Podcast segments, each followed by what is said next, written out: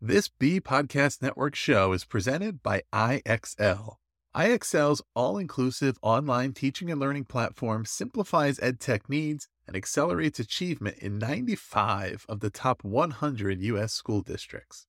IXL delivers personalized learning across a comprehensive pre K 12 curriculum, including math, language arts, science, and social studies, and it helps you assess student performance through actionable real time insights at every level of your school or district. This one solution performs work that typically requires dozens of different tools. Want to find out why so many leading districts trust IXL?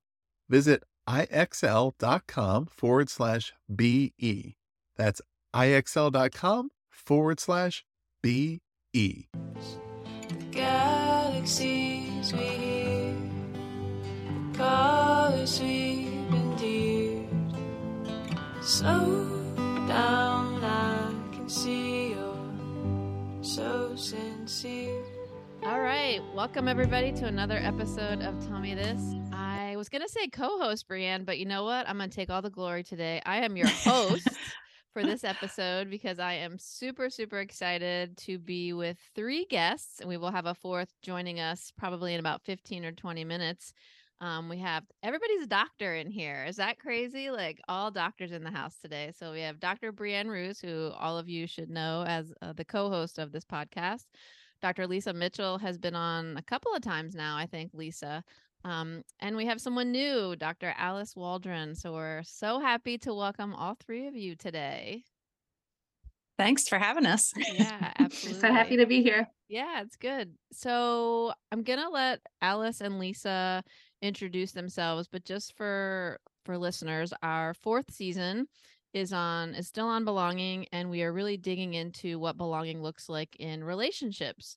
And relationships can be defined in all sorts of way personal, professional, intimate, friendships, neighbors, whatever that looks like. And so today we thought it would be fun to actually dig in with a group who became friends um, at the start of their journey in a doctoral program and they remain friends. And so, and Brianne, I was thinking as I was prepping this morning, this is really the first episode on relationships where we've really explored in a relationship with the people in the relationship, not just describing experiences with others. Yeah, that's um, true.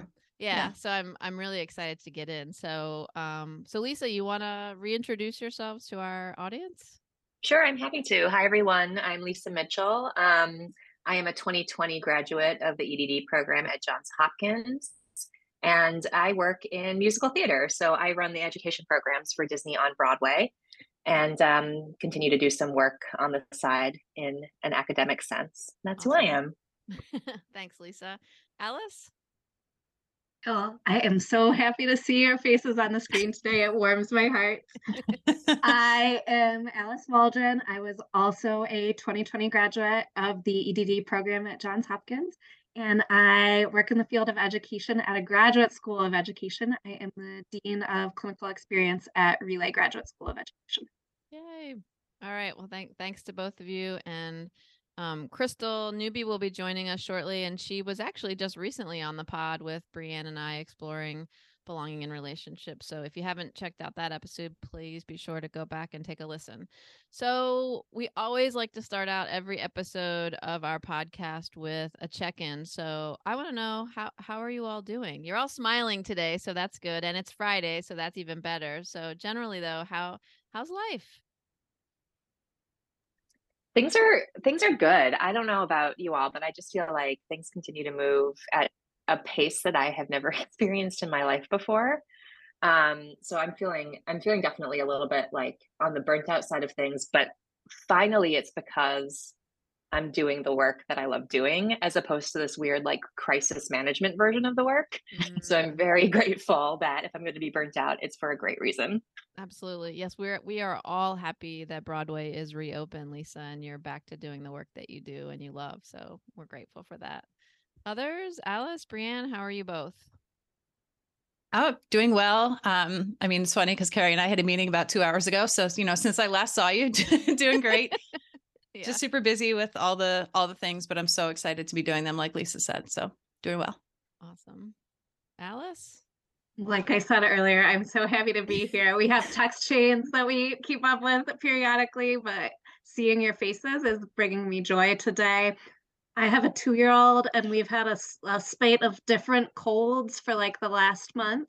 So a little exhausted on that front, ready for the mm-hmm. colds to be over. Apologies if you hear me cough in the audio. Try to keep it to a mini- minimum, but other than that, I'm um, doing well. Yeah. Good. Awesome. Awesome. So, as all of you know here, and those who are listening know, this is a podcast about belonging. So, would love to hear everyone's brief definition of belonging. Like, what does that word mean to each of you? I mean, I guess I can start. It just feels funny because I'm so used to hearing other people talk about it. um, I mean, I really think belonging starts on the inside. So I think it's sort of an internal thing. And it's when I think it's when we just have kind of a really deep understanding and appreciation of who we are fundamentally for of ourselves. And then I feel the deepest sense of belonging with others when they see and respect those same kind of core values. Mm-hmm. Thanks, Brianne. I'll toss it to Alice. It'll yeah, be popcorn okay. style. yeah, our audience needs to recognize that these ladies are usually not this quiet. So let's stop being so polite with each other and let's just jump into this conversation, please. um, I often think about belonging primarily in terms of different communities. Hmm. And when I think about belonging in a community, I think about a place where you can sort of bring your whole self, where you don't have to, you don't feel like you need to hide aspects of your identity. Um, where you feel confident and like a sense of trust that the people in the in the community are there to support you um, and maybe connecting to what Brianne mentioned, like some sort of shared goal or passion or something like that. Um, and then just feeling a sense of connection to the to the other people in the community, I think is an important part of belonging for me as well. Yeah. I agree with both of those definitions. And Alice, I think the part that you um, said about being your full self is probably like where I focus most when I think about belonging. It's um, it's being able to show up without any pretense, and um, wherever I am, you know, however I'm feeling that day, that that is fine. And I don't have to fake anything. And hopefully the other people also feel that sense of belonging. And I think um, that's that's a great thing to be able to roll into a Zoom screen, for example, in stretchy clothes and no makeup and not care about it. awesome. And you're looking great, Lisa. You're looking great. So I think I know the answer to this, but just um, I'd love to sort of put some color and texture to it, which is around you know, how critical do you think belonging is to relationships? Lisa, I'm gonna call. I guess I'm gonna have to call on you because they're yeah. not just jumping no, it's in. Good. So it's good. I I think it's critical to meaningful relationships. Hmm. Um, I don't know that it's critical to every single relationship in our lives, but if you're going to have an authentic, meaningful relationship with sort of like mutual trust, then I think it is at the center of it all. Okay. I hadn't thought about like the different types of relationships. So that's a really interesting point. I was thinking about coming back to the idea of like being able to bring your full self. How critical that is. I, I think I agree I agree, Lisa, in those deeper relationships. Because if you can't, there's a you're imposing a level of stress on yourself where you're trying to act or present a certain view of yourself that isn't fully you. And that, for me at least, increases stress level a lot in those relationships that are longer term and, and deeper. But now that I'm thinking about it, like, yeah, in some of the, the relationships that are more surface level, I don't think that sort of induces that same sense of, uh, of stress. Hmm. Yeah, I mean, I think the more superficial relationships, I try to be sincere with what I present, but I'm just not presenting the whole picture, I think, right? I because that acting kind of piece is not really sustainable. So I think it's very stressful and it's also not something you can hold on to for very long. Well, no one in our audience listening can see this, but the three women who have been with us just had big smiles on their face because Dr. Crystal Newby just joined us. Crystal, it's so good to see you. Hi, it's good to see y'all. Yeah, absolutely. Pardon my tardiness. No worries. Hi, we're Crystal. Just, How are you? Hi, good. We're happy to have you here in any way we can. We're just talking about um I was asking the group, you know, how critical they thought belonging was to relationships. And I don't know, I know you just joined, Crystal, but do you have anything to add to that? I think um, I think it depends on the type of relationships that you're talking about, right? Because Mhm. it's either can be your personal relationships with family or with friends, or can be your relationships with colleagues. And so I think the dynamics are certainly going to be different in terms of that belonging, depending on the um, group of individuals that you're around and, and what that looks like and your comfort level with those individuals um, I, I think you know it, it's just really gonna gonna depend on some of those factors. Mm. So you you came in, you know, just then, and uh, Lisa had shared a similar sentiment around the types of relationships. So, you know, this is one of those moments where we're going to follow the breadcrumbs, ladies. So I'm going to go off script for a bit because I'm really curious. Like, I want to dig into this a little bit. So, if I I want to reflect this back, Lisa and Crystal you said it depends on the type of relationship so you're you're saying belonging may may or may not be critical dependent on the relationship so we need to unpack that a little bit because i i sort of want to understand so what does that mean so if I, so if i'm in one of those relationships where you would suggest that it's not as important can you can you talk me through that a little bit? Like what does that look like? How do you know it's not important? Is it a functioning relationship? So all the those are all the questions that are coming up for me. Yeah. I mean, I think from from my perspective, I kind of immediately just go to my professional relationships, right? And there are folks with whom I work um, very closely on very sticky, difficult projects that require a, a deep sense of respect and trust and vulnerability to get done. And you know reporting relationships people i oversee people that i report into um, i think belonging is essential for everybody to be able to do their best work in those relationships whereas there are other professional relationships that i have and lovely colleagues who i you know have great relationships with but i don't necessarily need to have such a um, grounded sense of self when it's something a little more transactional mm right? And I'm sure within their function, they've got folks who they have to have that sense of belonging with, and they don't have to have it with me, and vice versa. But that's sort of where I am with it. I don't know about you, Crystal. Yeah, I I definitely agree. You know, with with what you're saying, Lisa, because I feel the same way. You know, working with certain people within you know my team um, is a different level of belonging and vulnerability than what it may be with colleagues around my organization who, just like you said so eloquently, Lisa, it just might be transactional. Um, it's those occasional interactions um, mm-hmm. that aren't necessarily meaningful per se. Um, so yeah, that sense of belonging isn't necessarily there. Mm. Um, yeah, so I so I agree with you on, in, in that regard, Lisa. Okay, Brianne or Alice, any thoughts to add there? No, I mean, I just transactional is the right word. I was struggling with the word, and I think that's the word because I'm just thinking about interactions and relationships I have with people, and it really just is getting some things done uh, versus others where, you know, it's more of a sustained relationship, and the problems and situations that we're in really do require a lot more of our whole selves. Mm. All right. So I have to one more follow up, and then I'll I'll move on to something else. I'm I'm really intrigued by this because I heard you say, Lisa, I don't need a grounded sense of self. And so, what I'm wondering there, when we're having this conversation, is the underlying assumption that you already have, as Brianne mentioned, a good sense of belonging to yourself? I think so. I think so. And I, if I was to reflect on when I started my career, right, and I was a little more junior, I didn't have as much um, like office politic chops and all that stuff mm-hmm. probably didn't have that and it was mm-hmm. probably a little bit more un, un unfounded when i was having those transactional moments even mm-hmm. but now i have that i feel like the benefit of time the benefit of experience i do i am fortunate to, to feel a, a relative sense of belonging inwardly yeah yeah go ahead alice i think that can change for me based on the situation mm. I think overall, I agree. Like as I get older, it increases.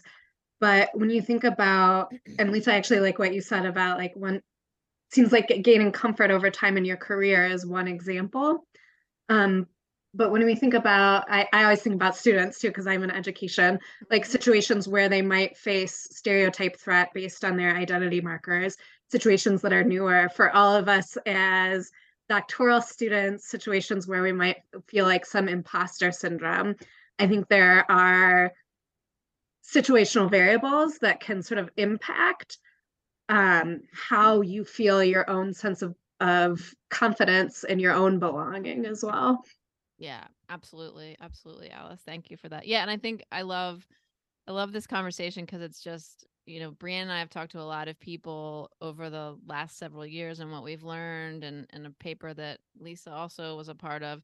Belonging is dynamic, right? From a from a contextual standpoint, from a time standpoint. We were talking to um uh, a good friend of Brianne's uh, uh, in our last episode, and we were talking about sort of the developmental nature of belonging, right? That like the cues that you need to build belonging might change developmentally. Like they may be more external early on, just because of your ability to um, self reflect and have those metacognitive skills. And as you get older, so I think this conversation is sort of underscoring that, which is super fun. So, so Alice brought up how belonging might be different and change specifically around being a doctoral student impo- and imposter syndrome. So, what a nice transition to the next question, which is really about, you know, with belonging in mind, as you entered your doctoral program, all of you already um, having well um, defined professional identities, right? And some confidence and some expertise, you shift into a doctoral program. And not only are you undertaking doctoral studies, you're doing it in an online setting. And so I'm just curious, like, and meeting new people. So tell me, tell us a little bit about what it, where does belonging fit in? What does it feel like? Like all the things. I immediately go back. I don't know about you all. I immediately go back to that very first residency. So, like, we had done the summer modules, and I was like, what's a statistic? And then we go to this hotel in Baltimore, and there are all these really impressive people.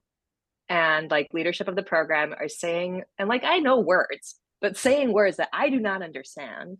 And I was terrified. I felt like an imposter, and I felt like I couldn't even find my people. And I think what shifted for me was when I found my people and they were like, that was terrifying. and I realized that there was like a shared experience there. Mm. What's a statistic? Lisa. Amen, sister. Uh, Connecting to that, I knew uh, someone who had completed the program already. And so before I came, I was also thinking about that summer experience. And before I came in, I was like, I know that I have to find my people. This is what the person who completed the program before me told me I had to do. And I think I met you all there, but I don't think I found you all there. Mhm. Like we Right. didn't have our hmm. our like group dynamic yet. And I think that that's like something I learned later, like, oh, that's okay. It can take some time to build. Um, and I think obviously that connects to the nature of belonging as Oh, well. That's awesome. Alice is already worried that she failed the first task, which was to find her people. She's like, I didn't do that. So- You know what's so funny about that terrible weekend? First of all, I cried so much that weekend, but I vividly remember sitting at the table thinking, are these my people? I really don't know. I clearly need to find them immediately because I felt like I was drowning in a sea of fear and loneliness. And I remember looking over my shoulder and seeing Carey, who I did not know, chatting with the students. And you were dressed casually and comfortably, which was great because I'm like, okay, so this isn't that stuffy, really. And the students were like, hey, and just kind of chatting in a way that was not happening at our table. And I remember thinking, that's what I need. I need relationships like that where you can just be yourself and be comfortable and laugh and engage just sort of authentically. And I mean, it's so incredible that years later this is the work we're doing, but I I have that vivid memory from that from that day, from those days in that dark, dark, cold ballroom. oh man. Crystal, anything to add? Yeah, you know, I think to echo everyone's point, you know, that first orientation definitely was terrifying. like Lisa said, what's the statistic? I was like, conceptual framework, theoretical framework. Wait, what are we? What? you want me to draw a concept map? Okay. um, but I think to everyone's point was being able again to find your people and understanding that um, we were all in it together per se, as cheesy as that sounds, but we we're all in the same boat, literally um, despite the fact that we came from different backgrounds, maybe some different career fields and experiences, we were all doing this one thing. We had this one thing in common. Mm-hmm. And I think that, um, you know, is what makes experiences like this so unique because you do get to meet so many different people uh, from different backgrounds, but having this shared experience, you know, is that common ground. Um, and so, yeah, finding the people, you know, was was a big thing, and and even for me, finding people who looks like me, mm. um, who are you know black brown women, men, um, as well, you know. So not only finding people um, maybe even regionally, because I think Brianne and I were at the same table. We were, yeah. And, mm-hmm. and um, a couple other folks. Although there's this one woman at our table, and I don't remember her name, so I'll throw a little shade, but whatever. I just remember her not being the friendliest. and she was kind of like uh, she wasn't even like a first year like we all were mm-hmm. she had like done it before and i think she was just at our table uh, and like i saw her that one time and she wasn't that friendly and then she left and i never saw her again I don't remember her, but I just remember her leaving. And I was like, oh God, I hope the rest of these people aren't like her. Because this is going to make for a miserable three years. Like, and I said, to this day, I don't remember her name or anything like that. I just know well, that's good because don't funky say attitude. if you remember. no, oh, I would never. She's had a funky attitude, and I didn't like it. Um, so finding my people was important, and thank God I did. the person who scared me the most during that orientation was I, I remember that too we were at tables and each for one of the activities each table had a student that was farther along in the program. And that i don't remember his name but that is the person at the orientation who scared me the most. Oh it's so interesting that you said that because i remember as a faculty we had conversations around we have to be do a better job of picking ambassadors for the program because i think there was something you know there's always something with like you want to you want them to feel as scared as you felt kind of mm. mentality mm. sometimes but i think that's not and it shifted i hope you know it, you didn't benefit maybe but it, it definitely definitely shifted so and crystal i i think it's you're not the only one you you said it here and i'm not trying to pick on you but i think it's so curious to me that we we often say it's so cheesy to say having a shared experience because like i can we just own that it I don't think it's cheesy anymore. Can we just reclaim that? Because I feel like going through a, a pandemic and saying we're alone together and being able to I think that I think all of you have said that's where the secret, the magic happens. Is I mean, that's what I just finished reading Tarana Burke's um, book, Unbounded, and the whole Me Too is all about shared experience, right? So I think that's where the secret sauce is. Like there's nothing cheesy about that. Um, I think it's the critical. Alice, I'm gonna circle back and I'm hoping others can can dig in here because I really want to think about this idea of signals or markers of belonging in early friendships because what you said about the orientation that face to face was that I think I met you there but I didn't find you there. And so I'm I'm making some leaps that perhaps something started to appear in the friendships that started to create the I find my people found my people. So can you talk to us a little bit about what you experienced? Yeah, I mean, first I I'd have to name my deep gratitude for Brianne. I think same. Um, it is. I find it difficult in new situations when I am just getting to know people to I just feel awkward. Like I I don't know if this connects to introvert extrovert. I think I have aspects of both. Whatever it is, I have some social awkwardness. And so I don't think it was necessarily about like signals I was getting from people other than that one guy at my table I mentioned of like, "Ooh, this person might be a little scary." it was more I felt some sort of fear about reaching out and making those connections like mm. oh what if they don't want to like what if i want to work with them and they don't want to work with me and in an early class, Brianne reached out and was like, hey, it was some like project or like, I think we responded to each other a lot, maybe in discussion post. and she reached out to connect and then and then Brianne, I felt like you were sort of like a one of those people that connects people to other people that I was then able to meet and build deeper connections with people like Lisa, with people like Christy as a result or Crystal. I'm so sorry. I have a cold. My um my brain isn't working fully. um, through those network connections for someone like me, I I think that was critical for me being able to develop that sense. And so uh thank you, Brianne. Oh yeah. I mean, it's so funny because I remember the email I literally remember thinking she is super smart and she's on her game because you're attracted to people, maybe. Well, I don't know. I was because Alice was responding promptly to these things in ways that I felt were very relatable to me.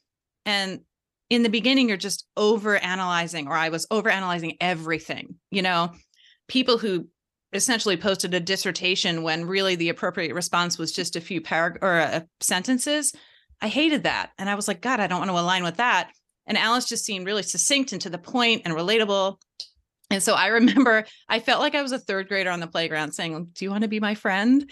And I wrote this cautious email, which essentially said that in, you know, doctoral language, like, do you want to be a partner on this project? and then she said yes. And I was like, oh, thank God, because it really felt like, you know, a big, a big leap. And, you know, then we just were really only partners with each other from there on out. So yeah. worked great. Lisa or Crystal, any thoughts? I think um I think that like shared style and shared standard of work I think was really important in in me finding my people. Like I mean, listen, we all know that a group project can go either way. And mm-hmm. when you're going to be put into a group project, like you either have to like be okay with everybody having different standards and availabilities and etc or you all have to be aligned and i think I was very fortunate in finding people who like shared a similar style, a similar quality of work, a similar like probably over fussiness to um, deliverables that I had, and that was huge for me. Mm.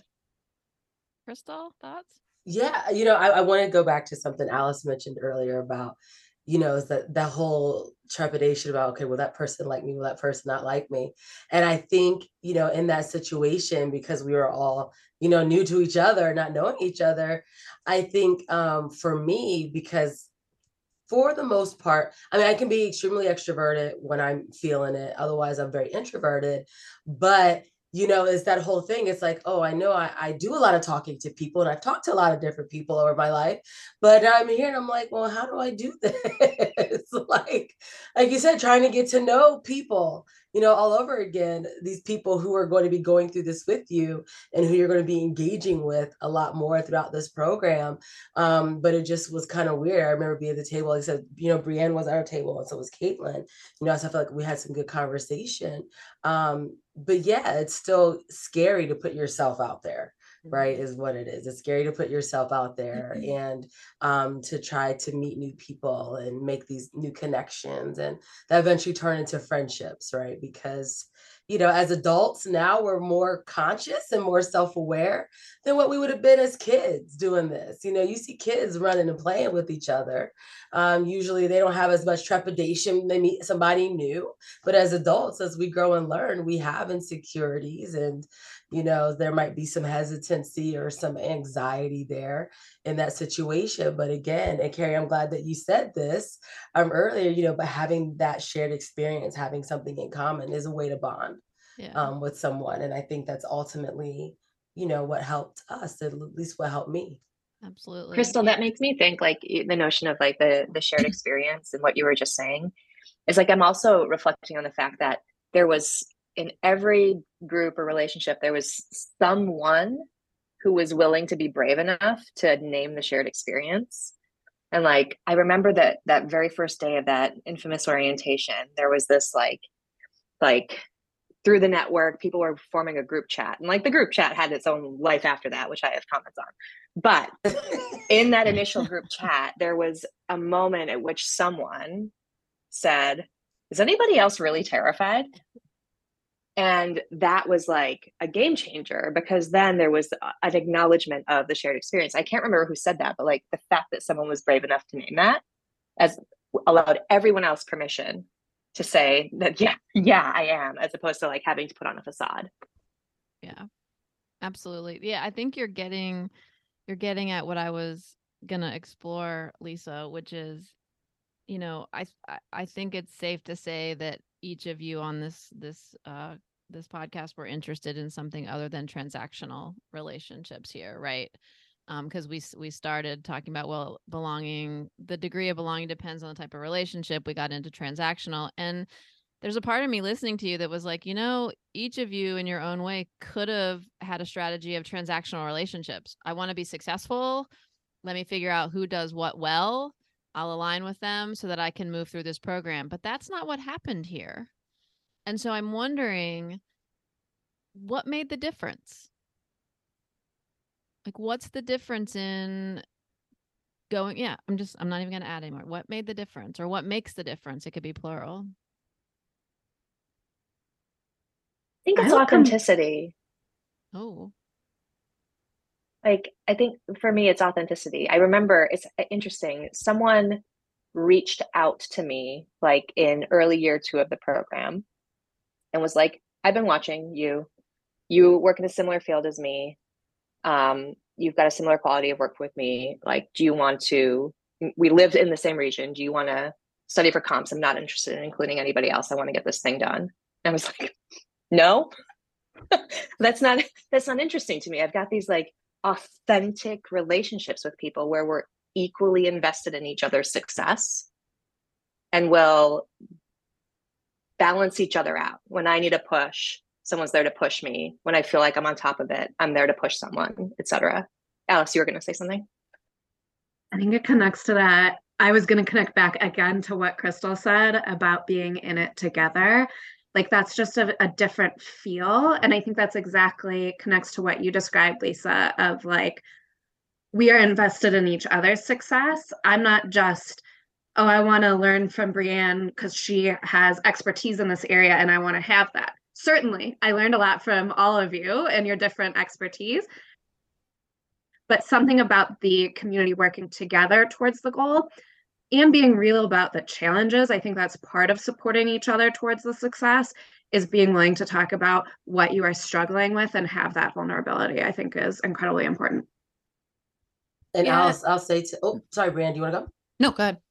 I would say to your point, Alice, you talked about success, and I feel like at least with us and from me personally, I wanted to see everybody succeed to get through it because we all understood what it took to all of us, you know, working full time and trying to balance life and work and school and all of these dynamics going into it. And I know I genuinely wanted to see others succeed and finish as well because you put so much into it um, and you know it's such a grind and you don't want to see someone when i say you i didn't want to see someone not make it and so i think that's what would change you know the dynamic for me is because i wanted to see others succeed because everybody was doing this for a reason whatever that reason was whatever their why was but you want to see those people succeed. And that's for me was genuine. Yeah i mean yes to everything. I i also think that what makes that experience unique um, and the depth of our relationships unique is the um, the rigor of that undertaking and the length of it. So if that was just a two week crash course, you know, it would have been all in together and then you're out. But it was three years, you know, fall, spring, summer. for three years, navigating all of the things that happened in life between 2017 and 2020 for all of us. I mean, Alice got married, was pregnant. Like we walked through like major life milestones together while doing all of that work. And so I think it sort of happened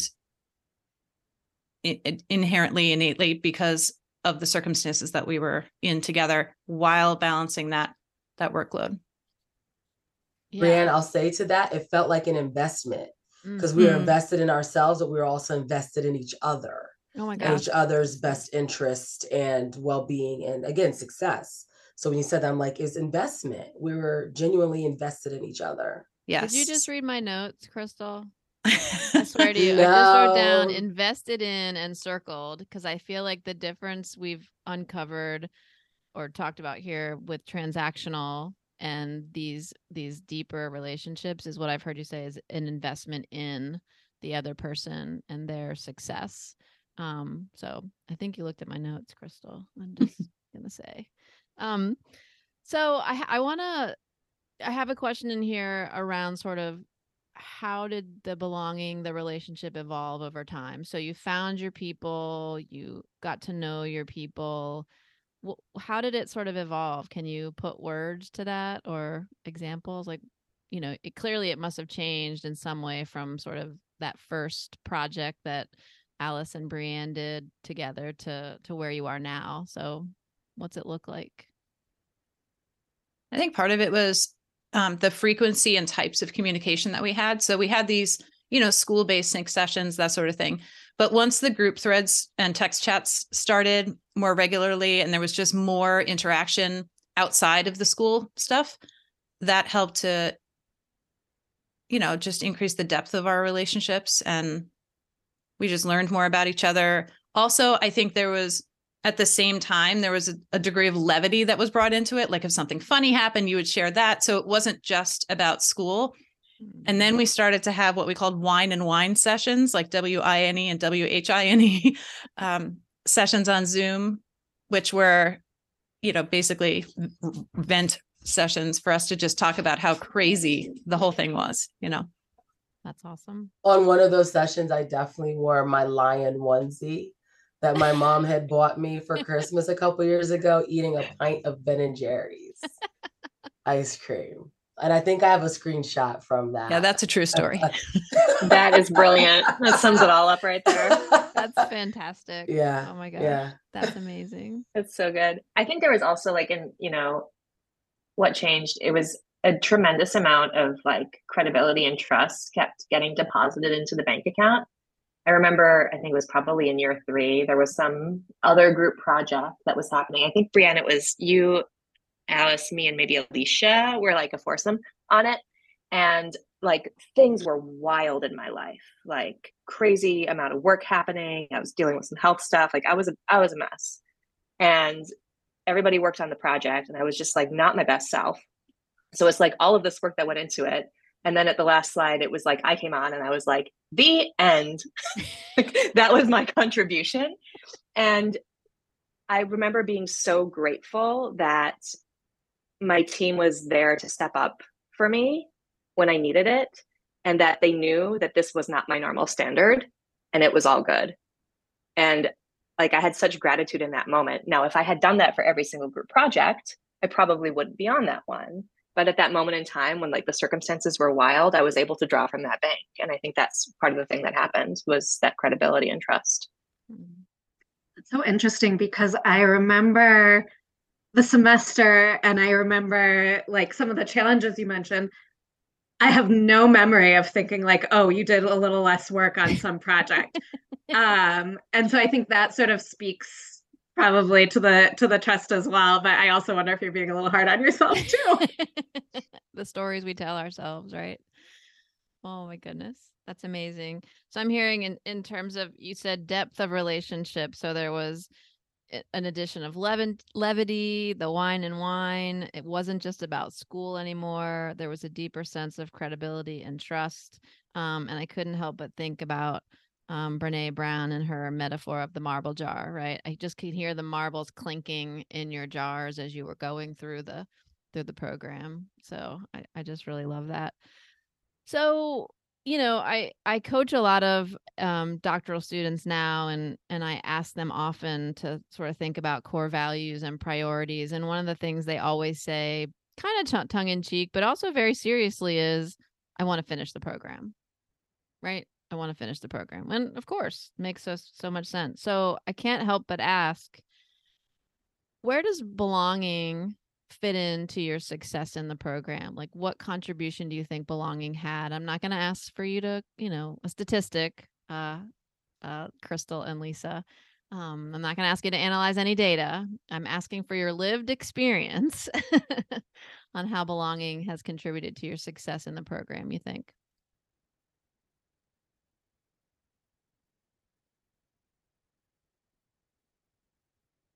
Like, I have to call on somebody? Okay, I'll go. Thank you, Crystal. no, you know, I was I'm really thinking hard about it. I feel like Alice and Lisa, you know, Bria were also thinking as well because it's such um it's such an important question. Um and I think that again, it was just kind of I go back to the investment piece. Um, and to what you just said, Carey, about asking the students and they say they just want to finish. I feel like that's what everybody wants, jokingly or not. Like you start a program like this, not to not finish. You know, that's kind of like the ultimate goal, right? But it's also understanding why you want to finish it. Mm. You know, what does this look like? What are what are your goals? What um what is your purpose behind doing something like this?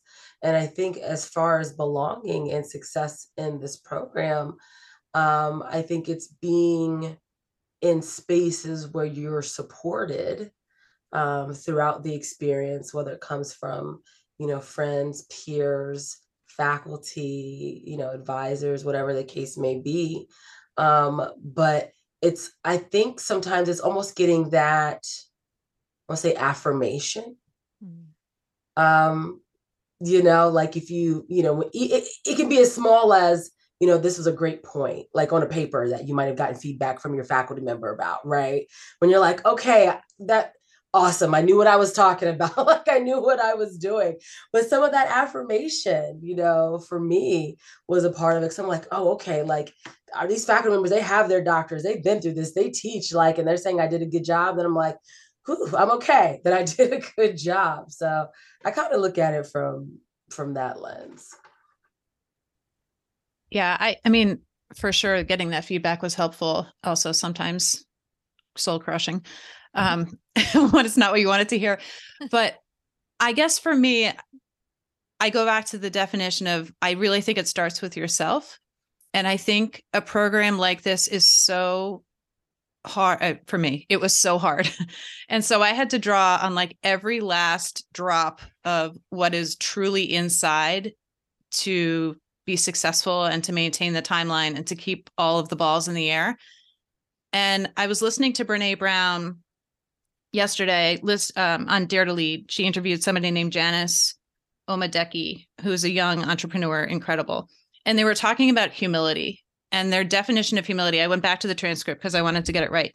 They said humility is a true sense of what we do well and a deep understanding of what we need to grow and learn and when to ask for help. And it really connected with me when I was thinking about our program because I really had to figure out what I did well. I, I kind of knew some of the professional things just from other experiences, but this draws, I mean, this really, it's it's just intense and rigorous in ways that I had never experienced before. And so I had to like go go deep with those areas of strength and leverage those while also recognizing areas that I I don't know well and I really needed to grow and be okay with with all of that at the same time. And that I think is part of how our relationships developed. I mean, I think Alice and I work together. We have a lot of similar work habits and strengths. We also have different contexts and different strengths. Right. So we could bounce off each other with with that kind of expertise, I guess. Um, and so it was all of that for me. Like I think belonging was so fundamental because it it made me belong more to myself, which then allowed me to belong better and and stronger and more deeply with with other people. I love that because I was thinking about Carey, you asked about success in the program, and I was thinking it it depends a little bit on how you define success. So when I think about a discrete paper or and maybe that adding up to a dissertation, maybe not though. Um, could I have done that without the sense of belonging that I had with my peers? Yes, it would have been hard. Um, but sort of taking the checklist approach to trying not to knock things out i think i might have taken longer because there isn't that sense of like we're all invested in each other's success that crystal was describing earlier. But like maybe yes could have could have gotten to the end there maybe not unknown. But then i think about like success to me and what i got out of it was so much more than just saying i finished the dissertation. It was understanding education systems, pro- complex problems, and different contexts. Coming back to what Rianne said about learning from each other and different perspectives and that type of thing. And so I think that the success that I felt and the worth of the piece of paper beyond the piece of paper itself, that that could not have happened without the belonging. Mm-hmm. I agree. I feel like I I may have been able to technically finish without the belonging to Alice's point, but I think it would have been less meaningful, less impactful, and I would have been not as well rounded as a practitioner on it. Um, and emotionally very difficult. Like doing that in isolation, I just I just don't know. Maybe I wouldn't have finished it actually. Maybe I couldn't have overcome that in isolation. Um, and then the other thing I think of too is like, I feel very privileged to have found a sense of belonging within my peers and um, within my, I had great advising relationships within my advisors. And I'm also just like reflecting that I come from a place of privilege in this, and I didn't necessarily have to work to find belonging within academia as an institution. It was sort of set up just like from a structural point of view so that what I came in with it was there. And I just am you know when I reflect on um, historically marginalized communities there's that second layer. There's finding belonging within your people and there's also like belonging at the institutional level. And um and I, I'm, I'm just thinking about that from this conversation. Yeah that's so good. I just i just needed a moment to process. So it's I don't know that it's best podcasting to be processing on your podcast, you know, the quiet, but there it is. It made me think, Lisa, and not to put myself into this, but I'm gonna for a minute, if you'll permit me. When I I too was in this program at a different time, and I remember starting and I entered the program with a PhD, and I remember that recognition of the so maybe the I don't know social capital or the academic capital that I was bringing into the space because when people were scared or worried about comps or the proposal defense, it was just like, I know what that looks like, right? Like, so there there is a real realization, and we forget sometimes of the the structures that are in place in systems that we have to be really mindful of how to help everybody navigate those um, based on what they're coming to the to the space with. And so I think I know not everybody who listens to this program um, will be pursuing a doctorate, but certainly we, we, all experience transitions and entering new systems and new spaces. And so I think there's a lot to draw from this conversation. And I appreciate that we're sort of we're ending up at a place where look, this is you know a particular system that has not you know served our minoritized populations well um, and this is true of a lot of systems and it's it's good it's a good reminder that we just i feel like belonging we need to be doubling down on belonging right? Like tripling down on belonging to make sure that everyone who wants to be in these different spaces academia or otherwise um, has a has an access point um, and can find their people as you guys have so eloquently put it. So um, I want to bring us to a close with one final question. And, you know, we talked a lot about a lot of different things, and I know we could go on for many hours, which is what I love about this group. Um, talked about, you know, success as sort of this discrete check check box of earning a degree, finishing a paper, but then there's also deeper definitions of success around meaning, connection, finding your people. And so I want to leave the group with um, one strategy or one recommendation that each of you would make to someone who's either in the midst of or getting ready to make a transition? What's a strategy that you or a recommendation you might offer that would help this person or persons find their people and start that journey of connection and belonging in this new transition? Um, and if ever if the audience could see the the ladies are very pensively thinking about this strategy. So who's gonna go first? I can, I can jump in. Oh, you go, Oh. Alice. Oh, Okay. I was like, Alice then Um, Lisa. How about that? Yeah. I earlier, I one of the earlier things I said was that I was lucky uh, that Brianne reached out, and if she hadn't, it would have taken me longer. And so the strat, the thing I would do differently is having that same vulnerability of like let me get over my fears and reach out and see how people respond. And that's going to get that's going to help me both make those genuine connections. And then you know I, th- I think there's that fear of the bad response but that gives you some that gives you some information too that you that you can work with. And so i am grateful to brianne for having done that and i think that my advice would be try to do that uh, for for my future self in a new situation for me to try try to do that earlier as well Awesome. Collect information, good, bad, or otherwise. I like that, Alice. Lisa? I think if I were to like go back in time and tell my 2017 self, I would say like, how do you want to feel as you go through this? And when you think about how you want to feel, I want to feel like I've like worked really hard, that I've made some great friendships, and that I had fun when I could and laughed. And like to me, that's just an exercise in identifying values. Mhm. So, like, how do you want to feel can help you understand what your values are. And then you sort of know what you're looking for, which is very different from, I want to go find the smartest person in the room, whatever that means, right? Yeah. And I think I would say giving advice to someone looking to make a transition is making sure that they show up as their authentic selves Mm. first and foremost, because you're going to find the people who are going to appreciate you for who you are authentically. You know, i- i- it's it instead of showing up as you think you should show up for other people. I think we all often do that sometimes, um, especially when you're in a new situation, new environment, whatever the case may be. Um, but just kind of letting go of some of that and just be who you are. And by doing so, you'll attract the people um, that want to be in that space with you. Mm.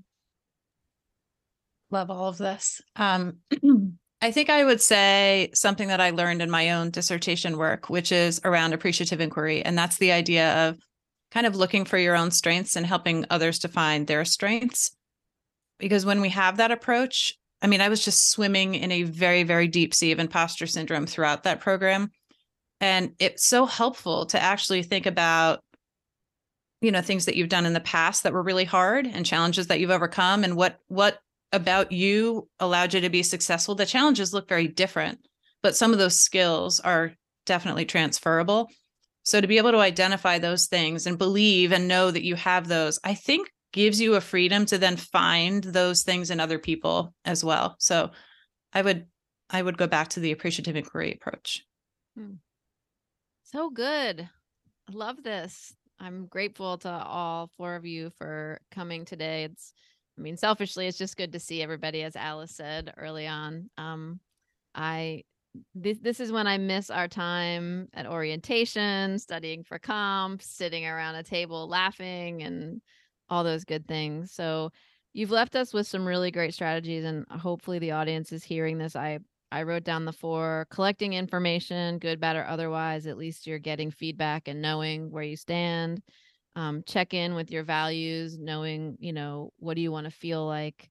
Um, bringing your authenticity so the people will see you and you'll attract the people that you're interested in being around and looking for your strengths. What are you celebrating? What are your successes? And so I think if we do nothing else over the next week, audience, but think about those four strategies, I don't know. Pay attention and see what what you learn and what you notice about yourself if you're asking yourself about those questions. So all right, ladies, it has been an absolute pleasure. We always like to give our our participants, our guests, one last opportunity. Is there anything you'd like to add that we didn't cover today? I would like to thank Carey for being the master of belonging for the 2017 cohort, for being a great connector for all of us, um, academically and socially, and just professionally. I mean, you you live and breathe this, and before you even studied it, you definitely exuded it. Like I said, I saw it on day one, literally day one. Um, I didn't see much else that day, but I saw that. and I just think you walk the walk. And so I mm. would want to say thank you for that. Mm. Well, thank you. And Carey, I feel like you won't narrate this this time, but the rest of us on the screen, we're nodding vigorously and clapping our hands. well, I'm I'm grateful. I'm I'm grateful for the time when we were working together as students and faculty and more grateful for the fact that we're remaining friends and and doing cool things together. So it's it's always a pleasure. So all right, everybody. It's been another episode of Tell Me This. I am your host, Carey Borkowski, and stay well, everybody. So Thanks for listening. Under the glaciers of your last year, Sunday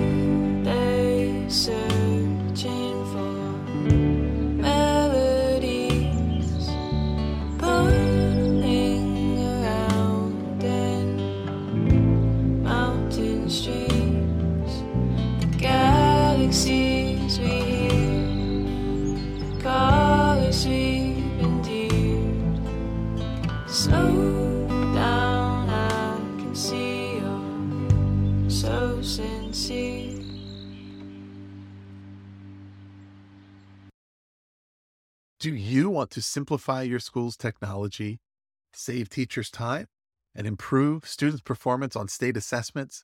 You can do it all, but don't waste another minute. Head straight to ixl.com forward slash BE to learn how IXL's research proven teaching and learning platform can help you achieve all of these goals. That's ixl.com forward slash BE.